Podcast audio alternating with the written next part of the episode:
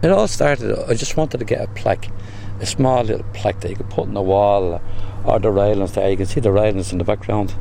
And it was just a small plaque I wanted there. But like his friends and Marc's brothers then said they remembered when they used to go camping in the Dublin Mountains up towards Rockbrook.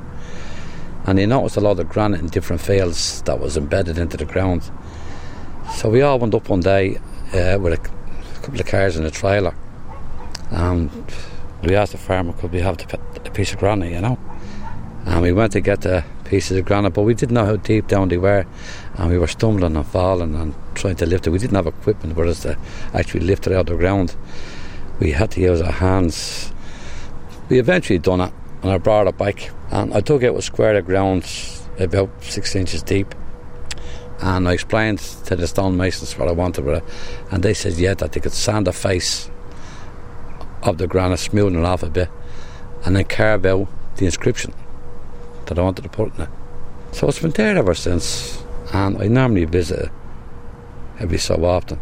I come down and just have a few words of Marc on my own, you know. And I never, absolutely never think about him. I always just think about Marc. And never, never think of the other side of the park at all. In 1997, 53 homicides were recorded in the Republic of Ireland. The victim of one of these was Marc O'Keeffe, aged 20, a shy carpet fitter from Tallaght in Dublin. But after the initial flurry of support and interest, what happens to those left behind? How does the state deal with the families of victims? And what happens when the families of victim and perpetrator are separated by just a field?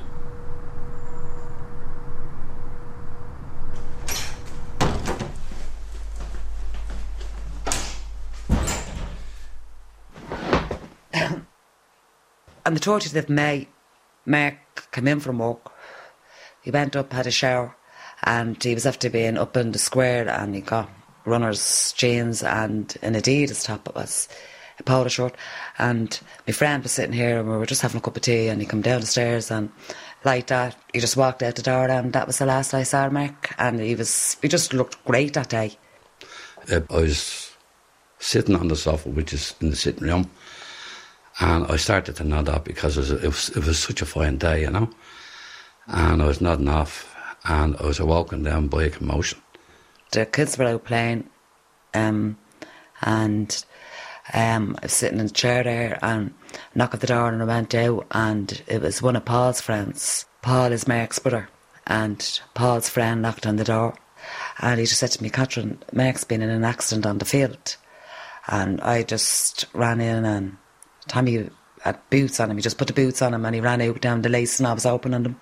So uh, I was running out the door and I got my shoes, I come back in and put them on me. And I ran out and I jumped into the car and I asked the young where's the accident? Which part of the estate? So I was driving out and he said, it's down at the field. So I'm driving down and I see a huge crowd on the football field in a circle. And all of a sudden, like my heart just started pounding, you know. So I pulled up at the field, which is right opposite the small shop, and I couldn't get out of the car because, like, my legs were just numb because I was panicking, you know. I was running, but I wasn't getting anywhere. And then eventually, then I just fell my legs.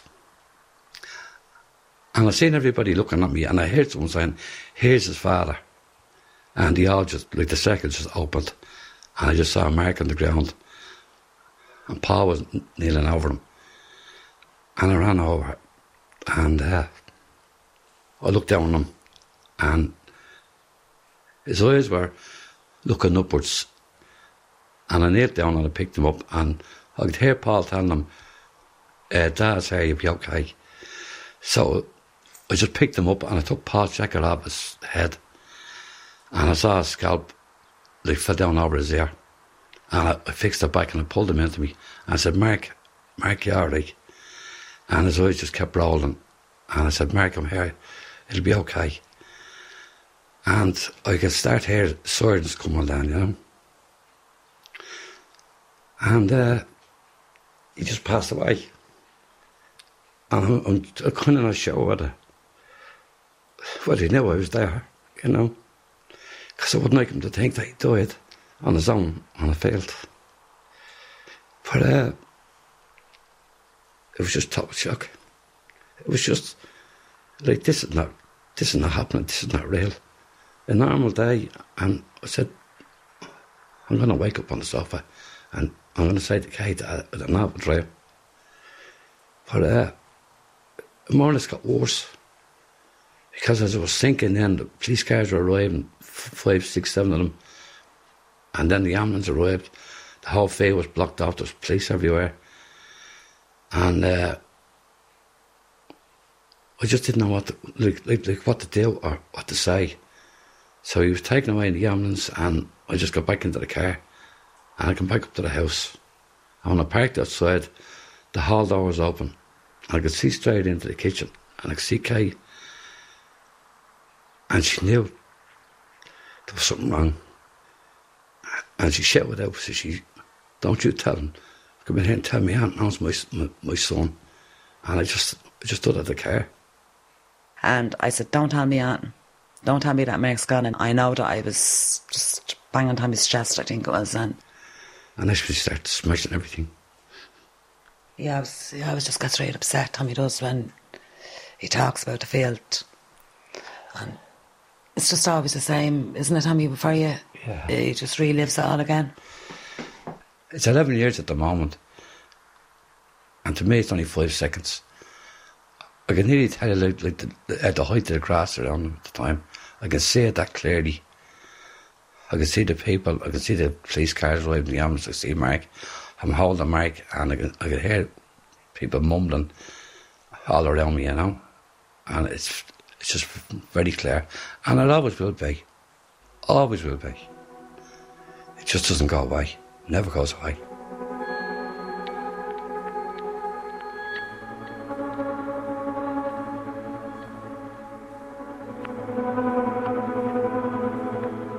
I uh, wasn't down near the field. I didn't go down. I just remember on the Saturday, um, my GP came out and he just gave me tablets kind of to relax because that's all. I don't really remember anything. I slept in Marc's bed for a good few nights because I could still feel, I could smell him, if you understand what I'm saying. And I just have all Marc's things all packed and I have them all in the attic in a case because I wouldn't give nothing away belong to him. They're just my things that I hold on to and I have his aftershave and his toothbrush. I still still have that, and actually his leather jacket, which he bought up in the sheepskin shop up in the square. His dad wears that. It was an expensive jacket, wasn't it? It's a bit hotter than it's torn now. The lining and is it's probably just me being stupid or whatever, you know. But I just like to wear it every now and then. It kind of picks me up, cheers me up a bit, you know. And uh, that's why I wear it, and I just keep it there. And sometimes they just look at it and just hold the sleeve and think that he wore that, you know. Things like that, you know. No, I wouldn't get it washed or not because I'd, I'd, I don't think there was any of the, the, the flavours, as you might say, from us from the past, you know. Even to his razor and all, I shaving foam and I just still have it all. 104 witnesses saw the attack in the park that Friday evening. Marc had been talking to a friend on the field when a young man he had never met ran onto the park armed with four kitchen knives. The motive for his unprovoked attack on Marc is still unclear, but among Marc's multiple stab wounds was one that pierced the right ventricle of his heart. Well, the morning after it really was that day where the newspapers were here for photographs of Marc for to put into the paper. They told me that he was out in bail for a serious assault on a taxi driver and it was a very serious assault. That he had literally ate the skin off the man's face. When you found out that Marc's attacker was somebody from the area, no, he wasn't from our area. No, he was he, he wasn't from our area. He is from um, a private estate, but we didn't know anything at the time. You know, we didn't even know who he was. Never even heard of him. I didn't even know his name at the time. And after they had left, I found out from somebody else when he had left the field after killing Marc, he proceeded to go home. And from there, he went up to Belfast uh, and crossing the ferry to Scotland and down to London and had made arrangements then to give himself up and had a barrister and a solicitor dealing with it over here. So when he came back to give himself up, I think it was on the following Tuesday or Wednesday, They met him and they went to Garda Station. Four days after the attack, a 20 year old man from across the park was charged with Marc's murder. At the time of the killing, he had been out on bail for a savage attack on a taxi driver, biting his face a dozen times. After also being charged with Marc's murder, he was granted bail once more. Now I find that strange for a man that was, uh, was already on bail for serious assault, had left the jurisdiction of the state while, while on bail, so obviously he broke his bail conditions and given bail again for a more serious assault than the serious assault he was on bail for.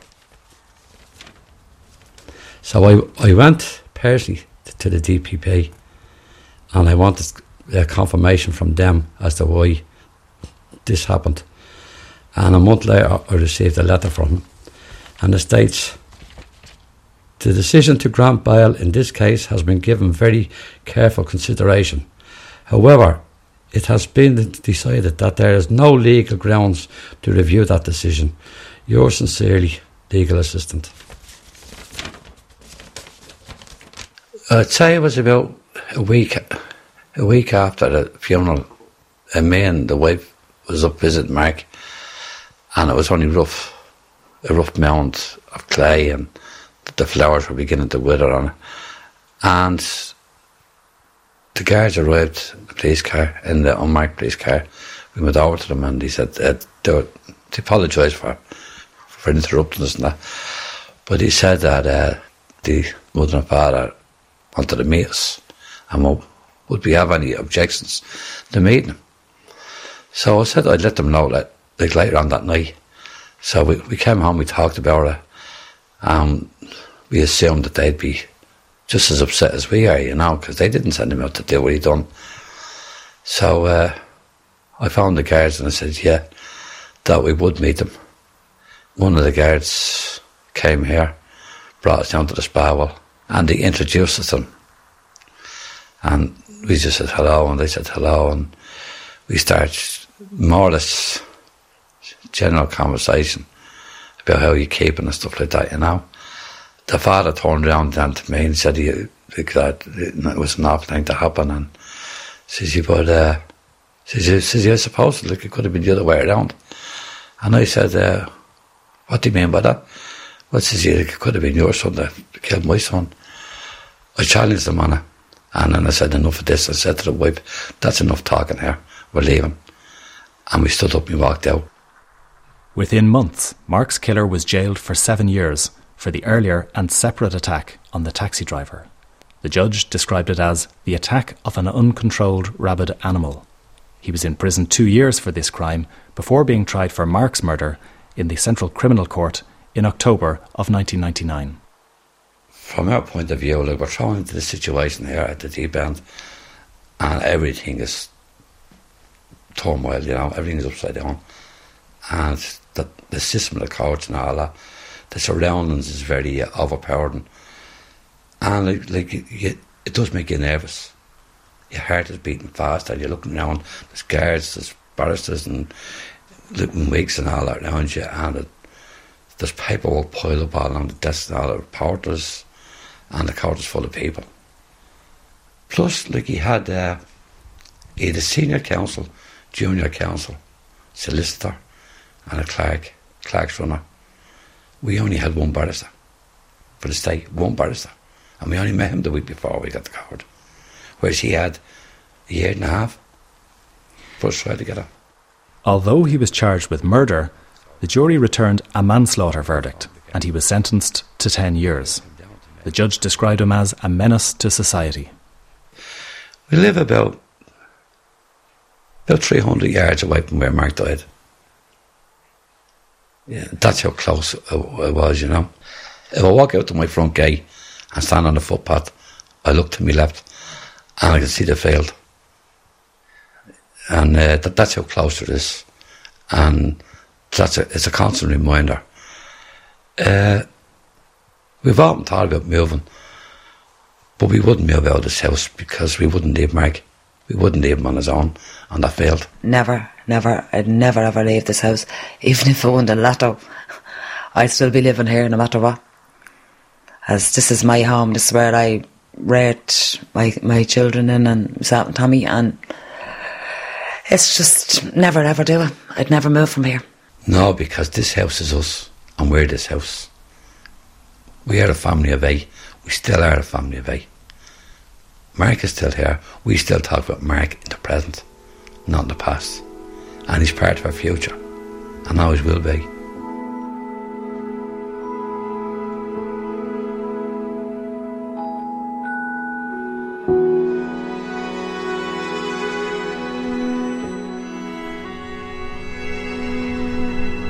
It's September 2008, and Tommy is in the park.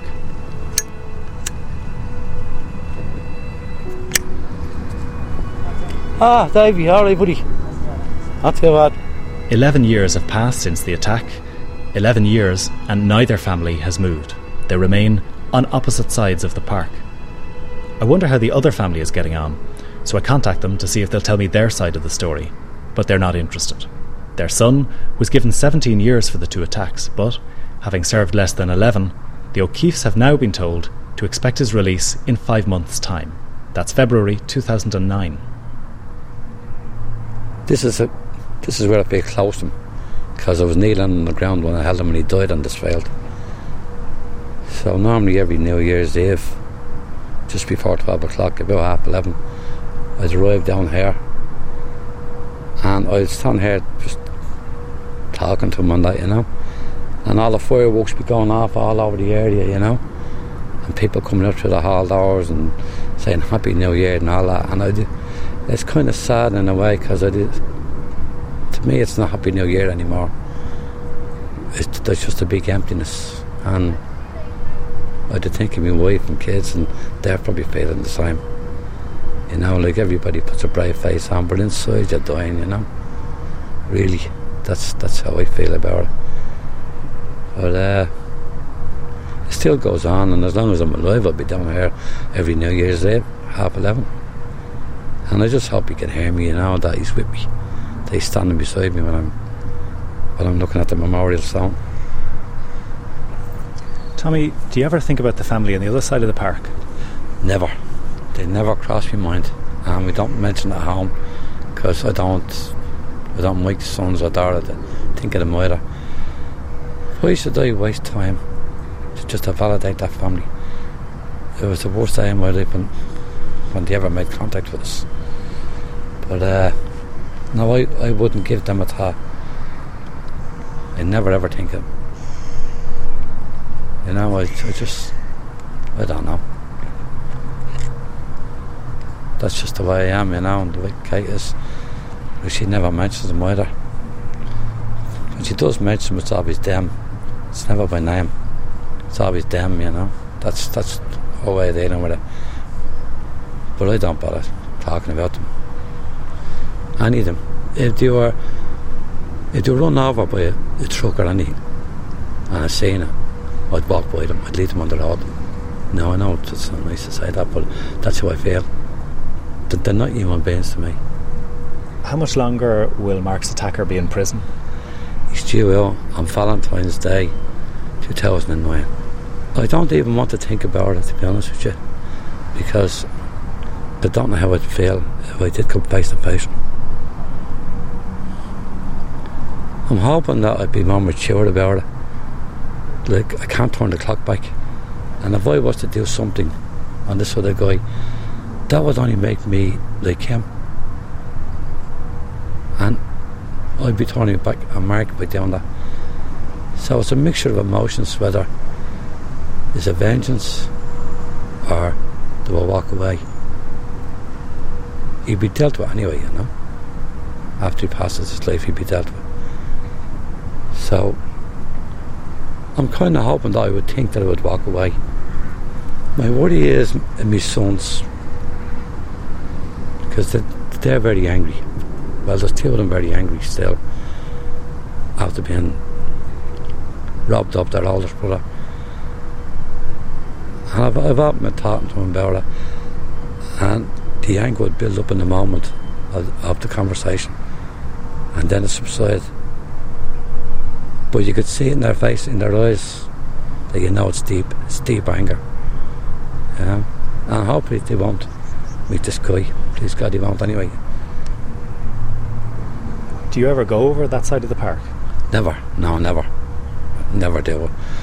I, I've never had a reason to go to the far side of the park. I always stay on this side. We're only working class people. They're slightly, slightly above us because we, we live in a council estate here, there, in a private estate. But there's great people around this area. There's lovely people in this area.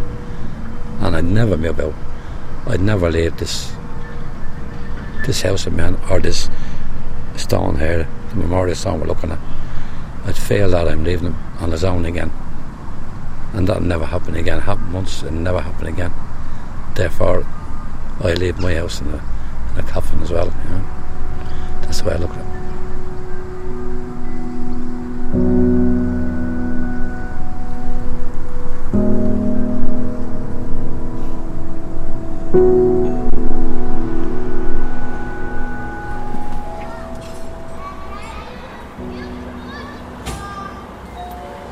Four months have passed. It's now January 2009.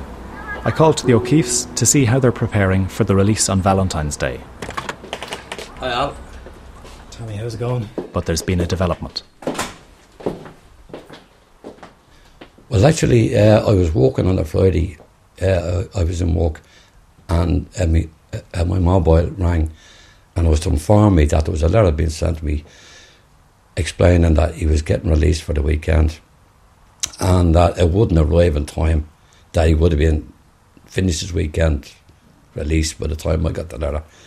So it it was to inform me that he was getting that weekend off, and it would be in print during the week. It would be sent to me and if I had to inform my family of, of, of, what was going on.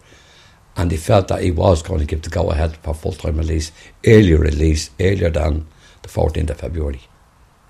If he was getting out that weekend, he would have been out that morning before I got the phone call. So he would have been already out. So to inform me so late in the day, I thought was was was a bit un, unreasonable because they were informing me after the fact that he was already out. You know, and Plus, they, they were putting it in writing, which I wouldn't have got till the following week. So either myself, my wife, or any member of my family or extended family might have bumped into this guy and not known he was released because uh, most of my family know him from the trial. So when you got the phone call, how did you tell the rest of your family? I told the wife first, you know, and she just more or less didn't say anything because like, we don't have faith in the government, you know, or the justice, especially the justice system and the court system. You know, like the way we were treated, we just lost all confidence in it, really, you know. But she doesn't say much. She's she's very deep and very, very, very hurt. And when you got the news that Friday afternoon, did you break the news to Marc? Did you tell Marc? Oh, I did, yeah. Oh, I did, yeah. I was up in Bohernabreena. Each time I go up, I always talk to him. I always kind of keep him informed of what's going on. But that day that I went up, I was saying to him, and I said, like, you probably already know this, that he's, he's getting released. And I, I just wondering what your thoughts were on it. You're talking there about the possibility of bumping into Marc's killer. Do you have a picture in your head of what he would look like at this stage? Oh, yes, I have, yeah. Yeah, he's very distinctive. He's very distinctive. And if, if you saw this guy once, you can never forget. He has s- certain features and certain eyes to me look cold, and I never forget looking at his eyes in the court. I, I focused on them, and their eyes that it doesn't matter if he was 60. I know who he is. You know? For months now, Tommy has been preparing himself for the February release of his son's killer. but the way he's been told this latest piece of news has unnerved him. And the surprises don't end there. A fortnight later, I'm back at the house. Yeah, the letter came to the house was addressed to me. And I, I knew by, by looking at the letter that that was from the prison service because I had received a couple of, of letters from them, so I knew by the, the Harp and Irish Prison Services stamped on them. So uh, I read it first because I didn't want her to open it. It's dated on the 20th of January, but I didn't receive this letter till Monday, the 26th of January. And it reads as follows Dear Mr. O'Keeffe, I refer to my letter of January the 14th, in which I advised you of the outcome of the parole board process in relation to the person that killed Marc. In my letter, I, I committed to updating you if there was any further progress in this case. I therefore must inform you that the person that killed Marc has been approved for full temporary release, with effect from today, the 20th of January 2009. Yours sincerely, Victim Liaison Officer. In other words, he's out from the 20th of January 2009 and not the 14th of February. So he's even getting more time off after his time off for good behaviour. behaviour. The, the, in all honesty, maybe I, I, I, I should probably write him a letter. You know, that like it's probably me that owns an owes him an apology why he was locked up because by looking at this, it wasn't his fault and it was all a mistake. And so they they given him time off because of it, and more time off, and more time off. You know, it's all it's all him. How well he's doing. He has a future. He has to come back to his family and start his life with his family, his brothers and sisters and his parents and all that. There's nothing about us. It's all it's all him, and that's why I don't have any faith in the in in the justice system because I went to the prison service. I arranged a meeting with the prison service. It, it was myself and my wife who done all the writing and ringing and finding out information. I was the one that had to do it all. When victims' families request it, the Irish Prison Service undertakes to inform them of any major decisions in advance. In this case, the service says its victim liaison officer handled matters correctly. But when the biggest decision of all was finalised, the O'Keeffe family was the last to know. The youngest of the family, Shane, was only eight when Marc was killed and still lives with Tommy and Catherine. After Marc, the eldest brothers are Paul and Thomas. I just got a text. Um, I was in college and just got a text from my mum saying that um, that he's out. You know, I was shocked because um, I thought we would have got more um, something like a lot earlier to say that he was getting out. But the, my mum said I texted her back and she said that she got a letter saying he got out. He's out already, and he got out on me, me, ma, granny's uh, birthday. And uh, I just knew with a text that my mum, you know, she like I could just picture her sitting there like it would have killed her, you know, because like my mum really like shows her feelings and. Uh, your dad said he was worried, you know, because you're more likely to bump into him than he would be because you're more his age, about how you might react. If you bumped into him, to be honest, I wouldn't know how I would react if I did bump into him because there's there's a lot of uh, anger there towards him, you know, for for what he's done. But um, like I, I wouldn't say I'd, I'd go as far. I wouldn't kill him or anything like that, you know, because like that's that's that's not me. I wouldn't do something like that, you know, and uh, I wouldn't lower myself to that level the level that he went to. So um, I don't know how I would react if I did see him. But um, I, I, wouldn't do anything like physical or, or violent towards him anyway. Just uh, I know I know if I ever met him, I'd, I'd confront him. Do you know what I mean? And, and I wouldn't be too nice about it either. Like, but now he's out. Like I'd say, it's, I'd say out. out he's, gonna, he's more scared of anything else than coming out than anybody else is to him because like he doesn't know what to expect. He's always going to be looking over his shoulder and not knowing what's going to happen to him. So we used to live with these people because like, they're only literally across the fair from my house. And anywhere like I was friends are always around, and these friends look at me as as a, oh, like that I'm the I'm the villain, you know, kind of way. Like my family, it was my family were the cause of it. Like he's not only he didn't only kill me, ma. I didn't only kill Marc. He killed him, him, me ma, me dad, my other brother, and my sister. Do you know, like I'm, they we have to deal with this thing all. When I go up and see his grave, I'd be like, it, it, it, does, it's it's not it doesn't get to me as much as what I'd get to any of them or my mother and father because I say because I barely knew my brother. What gets me the most when I, when I when I come home at night and I see my mother there, like that's when that's what that's what really breaks my heart. So that's what I really want to. Like my mum and dad haven't been the same. Like my mum can't go out for a drink now. But she's going out tonight. She's she's going to come back and cry herself to sleep. Like you know, she, she she's on these tablets where like she just can't sleep on her on her own anymore. Like and we, we have to like wait, wait like like she'd come in and she'd sit in that chair and she'd put on a, put on a radio and listen to songs of, and then just remind her Marc and have sit there and picture me brother and cry herself to sleep and then we'd I'd have to come down because them two moved out and have to carry her to bed and then like or that's me mum and dad come in arguing like either over like saying they should have been there and should have done this and should have done that, which it's not it's not their fault, like you know. And sometimes my man that when they lose the head at, at us, like at times, you know, like not now, just just snapping out and no look out control and then just saying, but like that's that's just basically it. Like you can look around this room and it's just pictures of me brother, and like if you go up to my manager, it's just pictures of me brother. It's just like a shrine. He has his own little shrine in the corner over there. As you see, like the candles lit every day. My man lights candles, like you know, just hoping for answers. But she's never got them. Like and she's like like she, she's really hurt the most. Kind of, I, I can't actually say that, can I? yeah. yeah. Dad always says it. I know he's drinking. Like uh, he should it should have been him getting buried first, not not Mm. Marc. And uh, Don't want to bury your own kids. yeah, it kills me. Dad, like all see him, he'd just be crying and all, you know. And it's hard to see, you hard to take that in when you see your man dad crying. and the way that it was handled afterwards, like um, with the, the court system and and the authorities over it, just it was just dealt wrong. It was like it's like we've been hurt as a family by Marc's uh, murder, but we've been like you know the hurt has been piled on by the way the government have handled this, the way we were treated in the court. Fact, he was given manslaughter. th- That we were made like you know, uh, we were made as if like you know that we were nobody. Um, the prison service I know has spoke to my man and dad. But like my dad says, he's m- unlikely to run into them. It's going to be the likes of us. Um, we haven't got any help from the prison Yeah. system. I don't know. It's the first I've ever heard of. I never heard of that. like where they, are, are they supposed to give you help? with the prison system, I think a good idea with our families who've suffered horrific crimes and murders and, and stuff like that. And if they have this victim liaison officer, maybe like you know, a visit out to a house of a family who's been uh, and give them warnings of what you know to expect, what other families have gone through.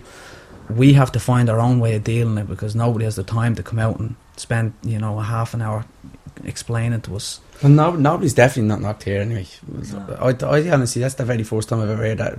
What is it? Victim, victim Yeah. liaison officer. I've, I've never heard it from. Like, Even a phone call or something, you know, just to say like it's set in stone. He's going to get out on such and such a date, but to get the letter and then to find out that he's already out, and my ma could be going right, could be going around town, and she could have met him in in town, you know, Thinking he's and to be in and prison. yeah, yeah, exactly. Like we, exactly. The guy could have walked town, and then he could have walked by me, and I would have said, "No, couldn't be. He's in prison."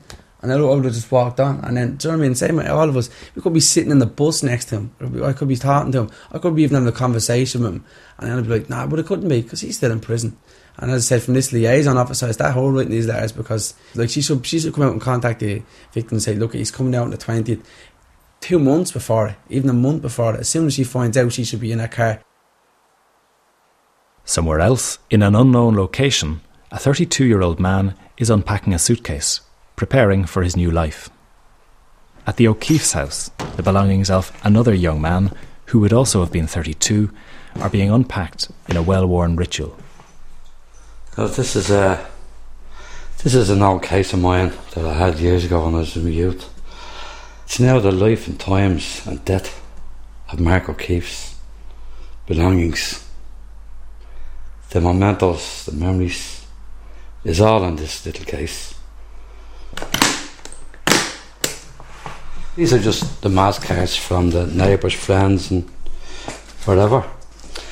And other things in it is skill reports and a couple of dirties and that, you know, names that he had, whatever. And now this other plastic bag here. These are more stuff you had in his pocket. I have it tied in a knot so I won't open it. A lighter. It's hall door key. And this bag here contains this is Marc's bag. It's a little brown envelope now, this is the most treasured and personal thing that we have been on to Marc. That's the last slip up a lock of his hair. That's the only personal thing that was part of Marc that I have. And it means a lot to us. It means more than anything else that, that we have in the case. Because we know that's part of him. We can touch it, feel it, you know. And uh, just before they put the lid on his coffin, I asked the undertaker would he take a snip out of his hair. Which is a terrifying moment because you know that that's the that's the final that's the final thing because he's laid to rest after that. We we'll never ever see him again after that. Know, that's his life back in the case again. Not much to show for 20 years, 4 months and 5 days. But it proves that he was on this earth. It proves he lived. It proves he was somebody, he was a human being with feelings. And he shouldn't have died the way he died.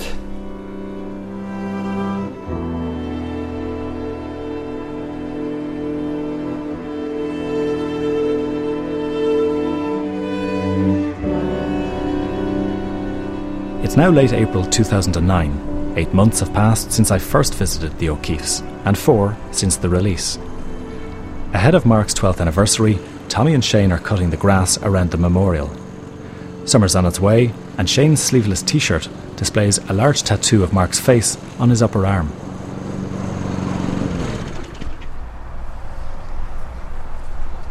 Now that tidies it up a little bit.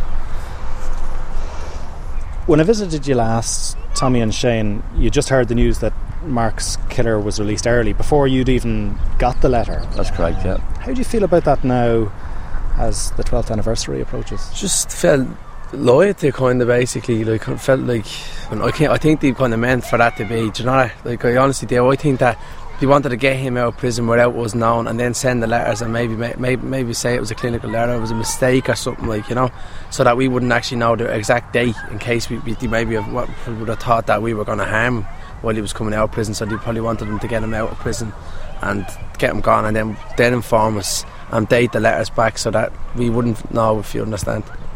Well, she was indifferent to the case. Like she was only there to represent his interests and his future, and the way that he can conduct himself when he gets out of prison. And hopefully, like like according to them, that they would like to see him move on with life and have a normal life, have a family, a job. You know what we all expect of our kids. chance. Get a, Get a second chance. a se- second chance. If you were to guess, how many victim liaison officers do you think there are in the whole country? A rough guess. Uh, I would say probably about eighty. But in the whole state. When I was researching for the programme, I discovered that there's only one. That the, the woman you were dealing with is the only victim liaison officer that there is for the whole country. Does that surprise you? Yeah, it does actually. You know, one person. I can't see how just one person can Deal cope. that. Like with four and a half million people of a population in this country and expanding, that there's only one victim liaison. Considering the amount of violence that we see on the news each day and we read in the papers, how how in God's name could that one person deal with the families of those victims? Like, she'd want to be a superwoman now, or to get one into the country and have time and knowledge, like s- specific knowledge of each victim's families. I can't understand that. To be honest, one person can't understand. That's unbelievable. As well as dealing with the families of homicide victims, the prison service's only victim liaison officer also has responsibility for dealing with the many victims of serious violent or sexual offences.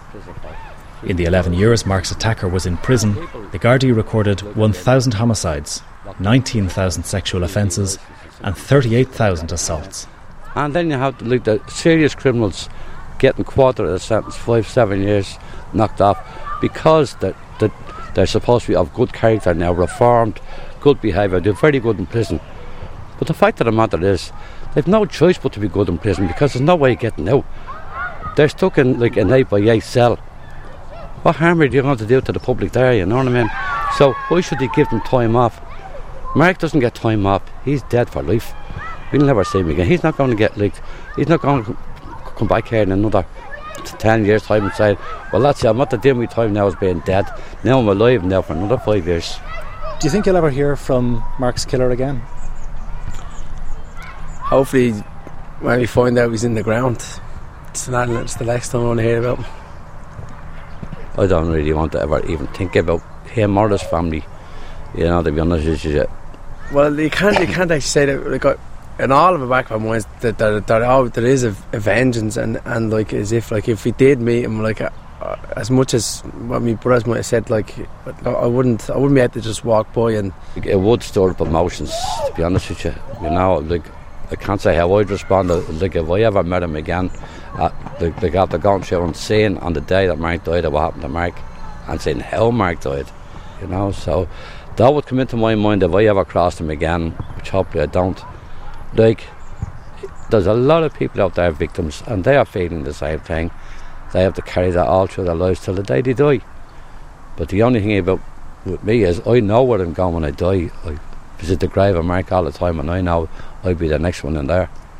You know, so that's the way I look at it. You know, I just I move on and look after my family and my grandkids, and after I die and pass on, then I'll see Marc, and that'll end the pain for me. Then, hopefully.